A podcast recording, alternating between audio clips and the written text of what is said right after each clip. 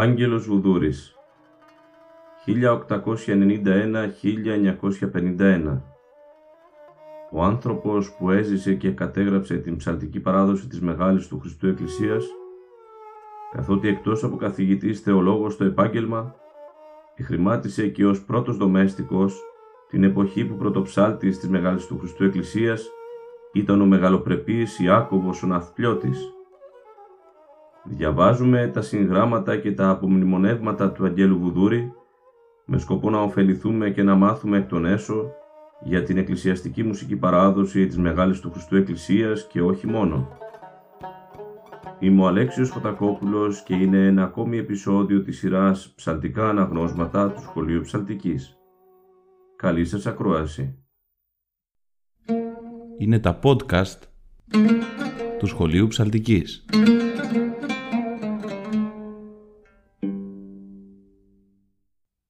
Φίλες και φίλοι χαίρετε.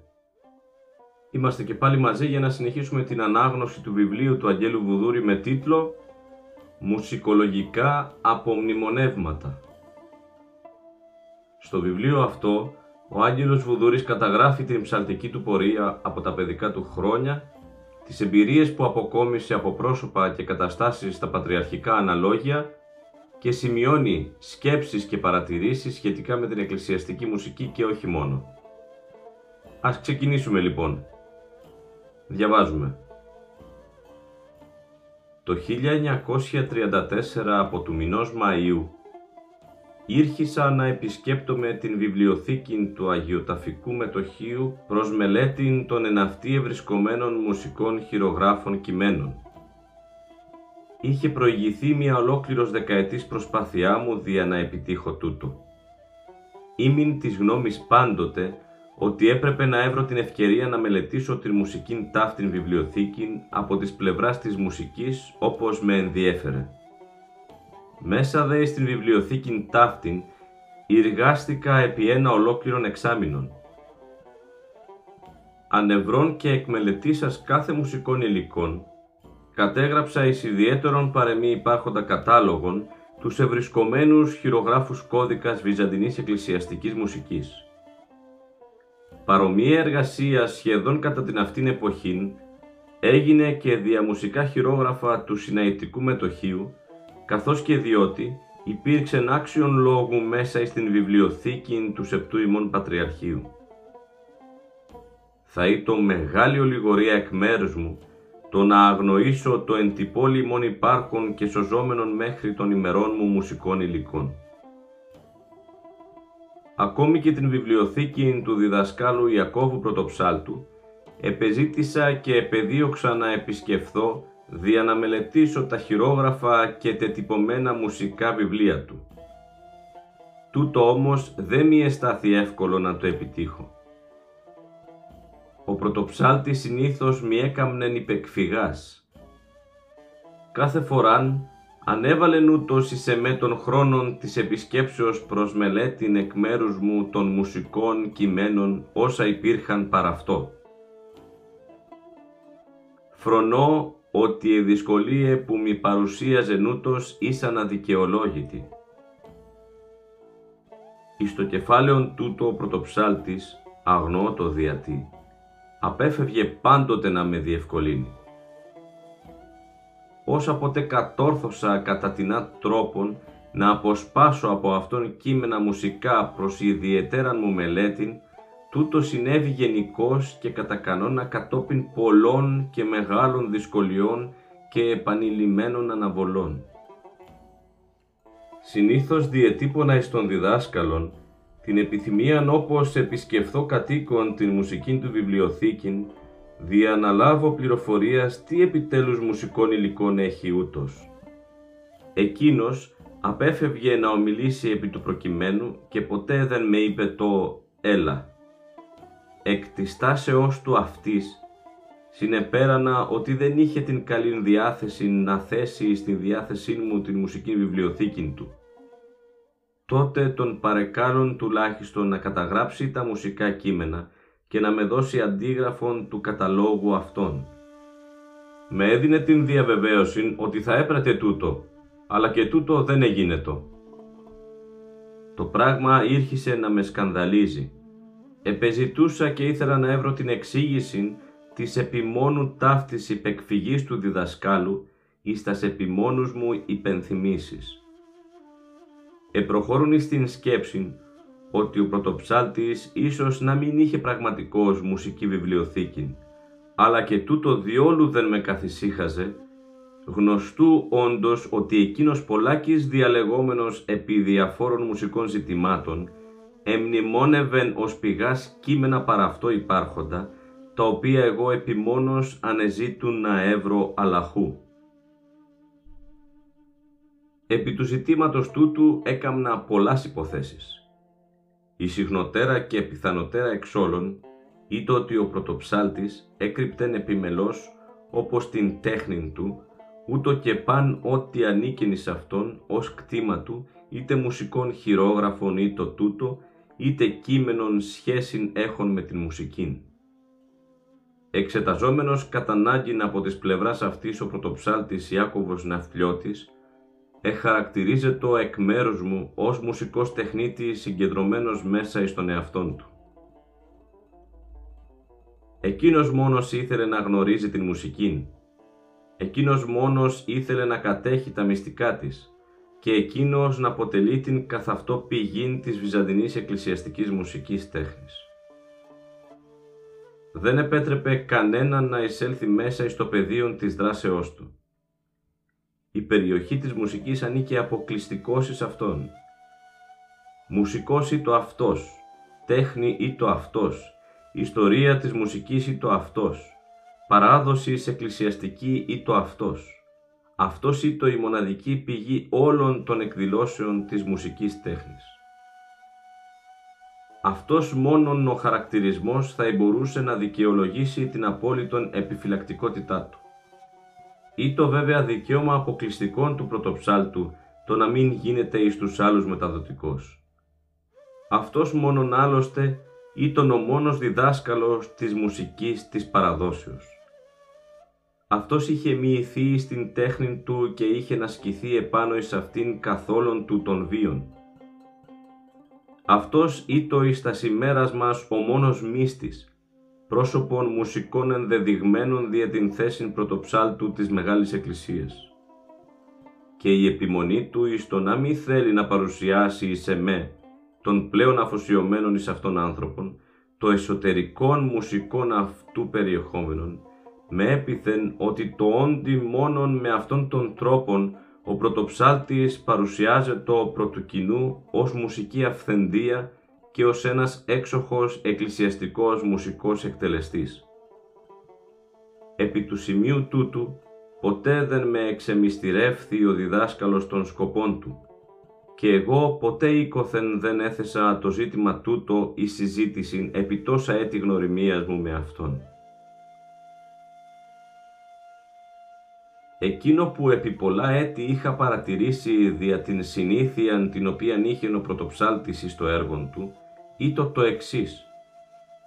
Πάντοτε ούτως οικολούθη μία ορισμένη γραμμή εις τας εκκλησιαστικάς ακολουθίας, εις τα ψαλόμενα μουσικά μέλη, τα οποία τα εκτελούσε αρμοδίως κατά τας περιστάσεις και κατά το εδέσιμον ή μη των εορτών.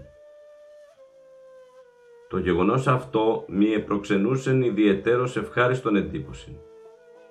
Ενόμιζα ότι ο πρωτοψάλτης είχε εμπρός του και συνεβουλεύετο ορισμένα χειρόγραφα κείμενα, τα οποία εγίνοντο εις αυτόν χειραγωγία ψευδής. Τόσον πάντοτε ευρίσκετο εν τάξη στο έργο του. Ποτέ δεν έδιδε την εντύπωση ότι συνεβουλεύετο βιβλία των προκατόχων του, αλλά πάντοτε παρουσιάζεται ο μελετημένος τόσον ώστε να εκλαμβάνεται αυτός ως πηγή.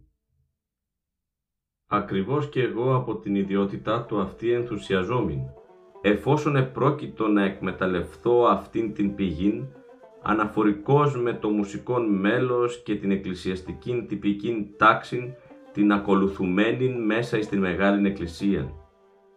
Η προσκόλληση του διδασκάλου στην παράδοση του Πατριαρχικού Ναού είχε κάτι το εξαιρετικό. Κανείς δεν εδικαιούτο εις επέμβαση εις τα πρωτοψαλτικά καθήκοντα εκείνος έδιδε τον ρυθμόν εις όλα μέσα εις των πατριαρχικών ναών κατά τα πανηγυρικά σε ορτάς και πάντοτε. Το γεγονός τούτο ενήχε την σημασία ότι ο πρωτοψάλτης έβαινε κατά γράμμα ακολουθών την παράδοση του ναού. Είχα πλέον διαπιστώσει ότι εν το Πατριαρχικό Ναό επεκράτη μία παράδοση εις τα ψαλόμενα μουσικά μέλη. Εν τούτης, ένα εσπέρας του Μαΐου 1934, κατά την επιστροφή μου εις την οικία μου, είχα ακούσει τον ιόν μου Κωνσταντίνον, κανονάρχην τακτικών του Πατριαρχικού Ναού, ψάλλοντα ένα μέλος αργού Κύριε Ελέησον, εις ήχων πλάγιον του Τετάρτου, μέλος ασύνηθες, ξενικών και εξωτερικεύων.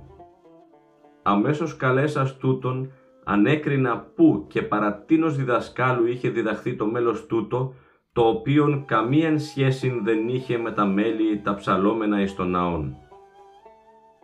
Έλαβα την πληροφορία ότι ο διδάσκαλος είχε υποχρεώσει τους πατριαρχικούς κανονάρχας να το εκμάθωσει παρά του λαμπαδαρίου, διότι τούτο θα εψάλετο εις το εξής εν το ναό.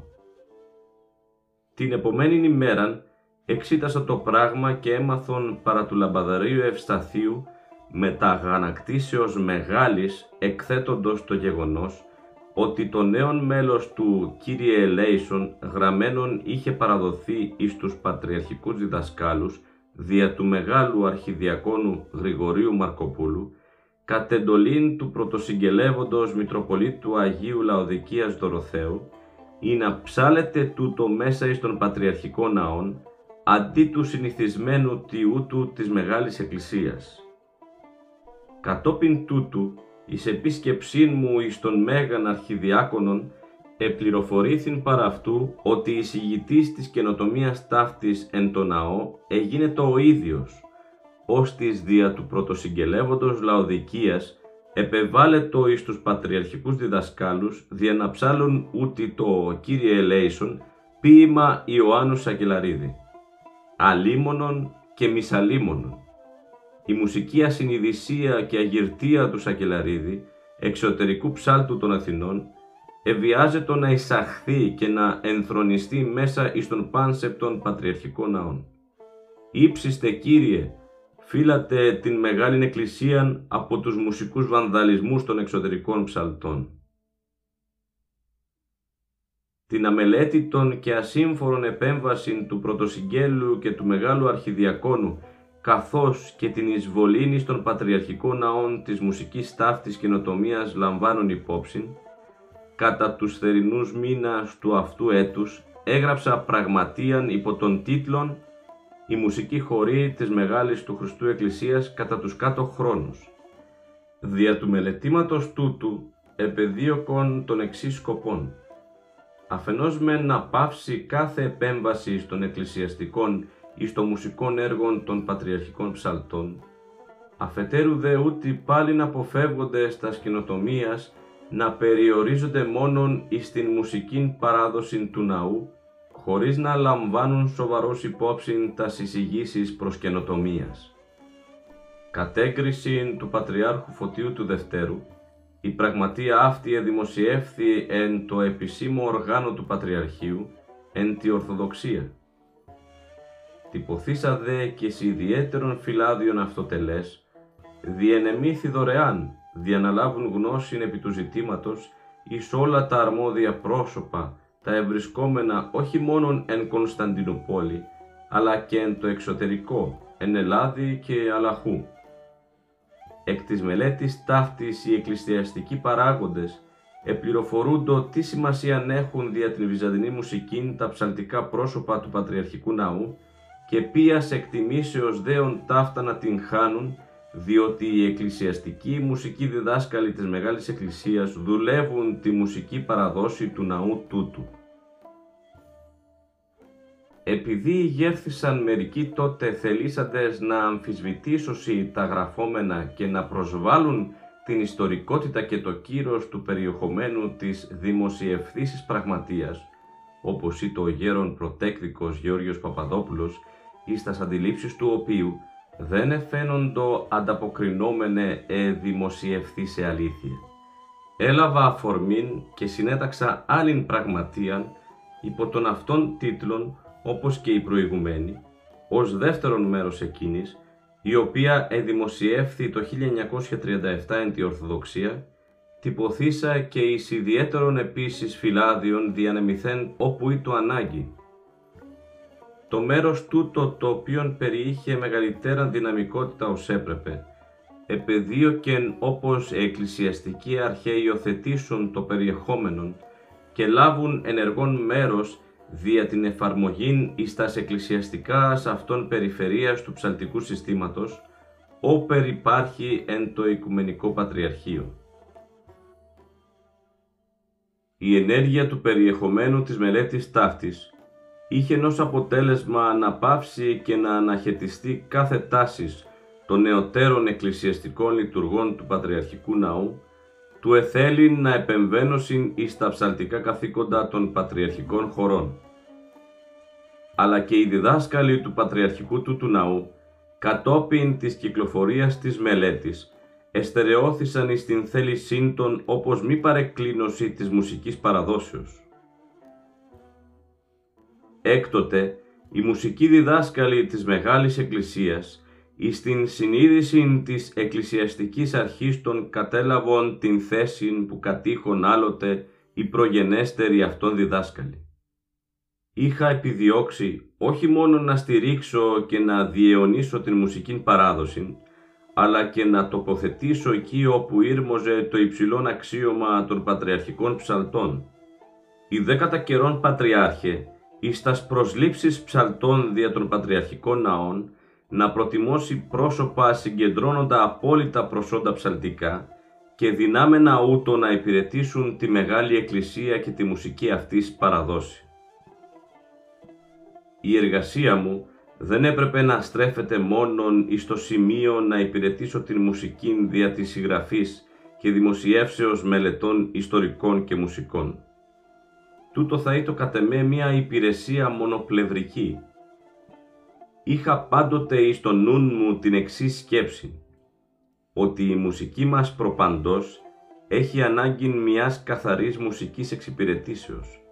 Έπρεπε δηλαδή η μουσική του παρελθόντος να διατηρηθεί εν το παρόντι και να διασωθεί αυτή και εις το μέλλον. Η μουσική από αυτής της πλευράς δεν εξασφαλίζεται μόνον με τας ιστορικάς μονογραφίας και με τας κριτικάς μελέτας. Εχρειάζεται μάλιστα επίμονος ενασχόλησης επί του μουσικού μέλους. Έπρεπε να εξευρεθεί, να μελετηθεί και να κωδικοποιηθεί το αρχαίο μέλος το οποίο σώζεται μέσα εις τας αρχαιοτέρας γραφάς. Έπρεπε δε τούτο να δεσμευθεί και με γραφήν αρμοδίαν δυναμένη να καταγράψει και την σήμερον ισχύουσαν μουσικήν παράδοση του πατριαρχικού ημών ναού. Φίλες και φίλοι φτάσαμε στο τέλος και αυτού του επεισοδίου. Μέχρι την επόμενη φορά να είστε όλοι και όλες καλά. Χαίρετε. Είναι τα podcast του Σχολείου Ψαλτικής.